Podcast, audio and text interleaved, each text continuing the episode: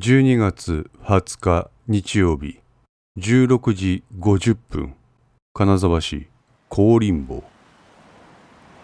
石川の流行と活気の集積地である高林坊に佐竹はいた。クリスマスという時期は誰かに何かをプレゼントする時期。ただそういう理由だけで先ほどまで女性に人気のプレゼントについて調べていた。ネットが教えてくれたのは彼女らがもらって嬉しいプレゼント第1位は指輪だということ。彼氏や意中の人からもらうという前提があるのだが。ほんの数時間前に佐竹は朝フで山内美紀という女性に出会った。彼はこの女性に一方的に惹かれた。ついさっき初めて会って一言言葉を交わしただけの関係。こんな関係性で貴金属類のような高価なプレゼントを渡すのは相手にとって押し付けがましくそして重い。嫌われることてきめんである。バッグや財布などといったものも同じだ。その他に何か気の利いたものはないかと佐竹はこの香林坊に来たのだがヒントは得られなかった。つまり佐竹にとってそういったプレゼントを渡すのは時期尚早であるということだ。香林坊に来てようやくそのことに気がついた彼はクリスマスを控えて活気づく街を眺めながら歩いていた。一軒の洋菓子店の前を通りがかった。古くからあるような店構えで若年層や最近の流行にこびる様子は見受けられない洋菓子ケーキと飾りっ気のない丸ゴシック体のような書体をペンキか何かで直に書いたような看板がかけられていた。せっかくだからケーキでも買って帰るか。そう思って佐竹はその洋菓子店に入った店には誰もいなかった。店内は外観とは違って小綺麗であり、ショーケースの中には隙間なく整然と数種類のショートケーキとシュークリームが置かれていた。そのギャップに佐竹は少し期待をした。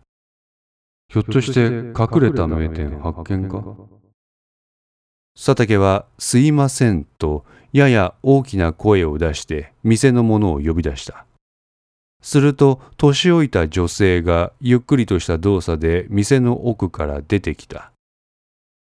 老いてはいるが、どこか品を感じさせる女性だった。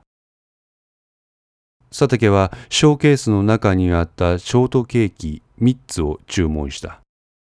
するとその老女は話しかけてきた。誰かにあげるんけ？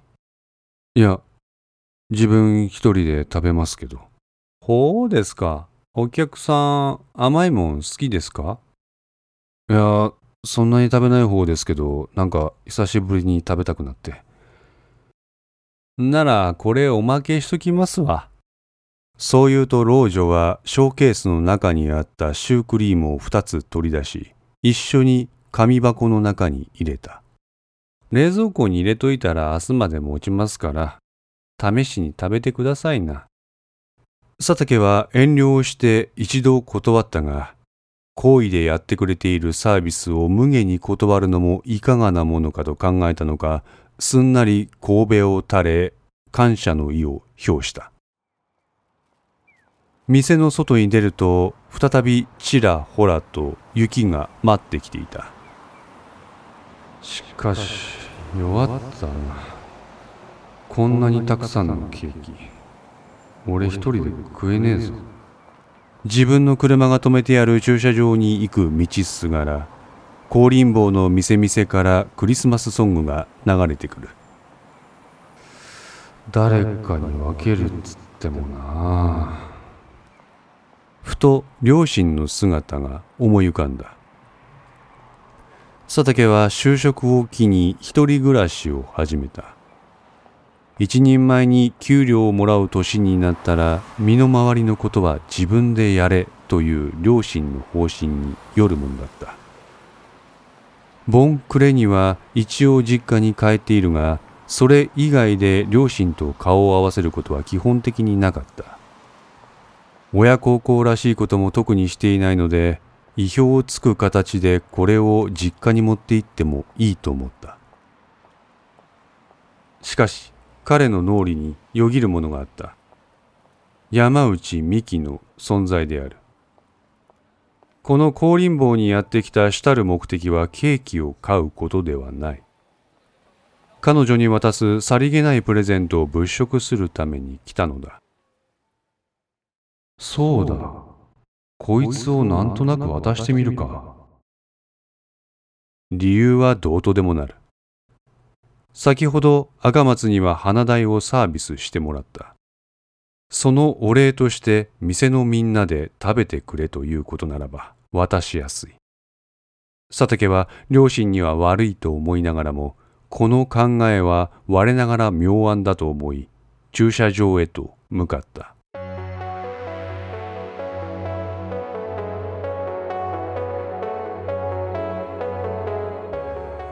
5の線リメイク版いかがでしたでしょうか？このお話は毎週木曜日に1話ずつ更新できるよう鋭意作成中です。ご意見やご感想がありましたら Twitter やウェブサイトのお問い合わせお便りコーナーからお寄せください。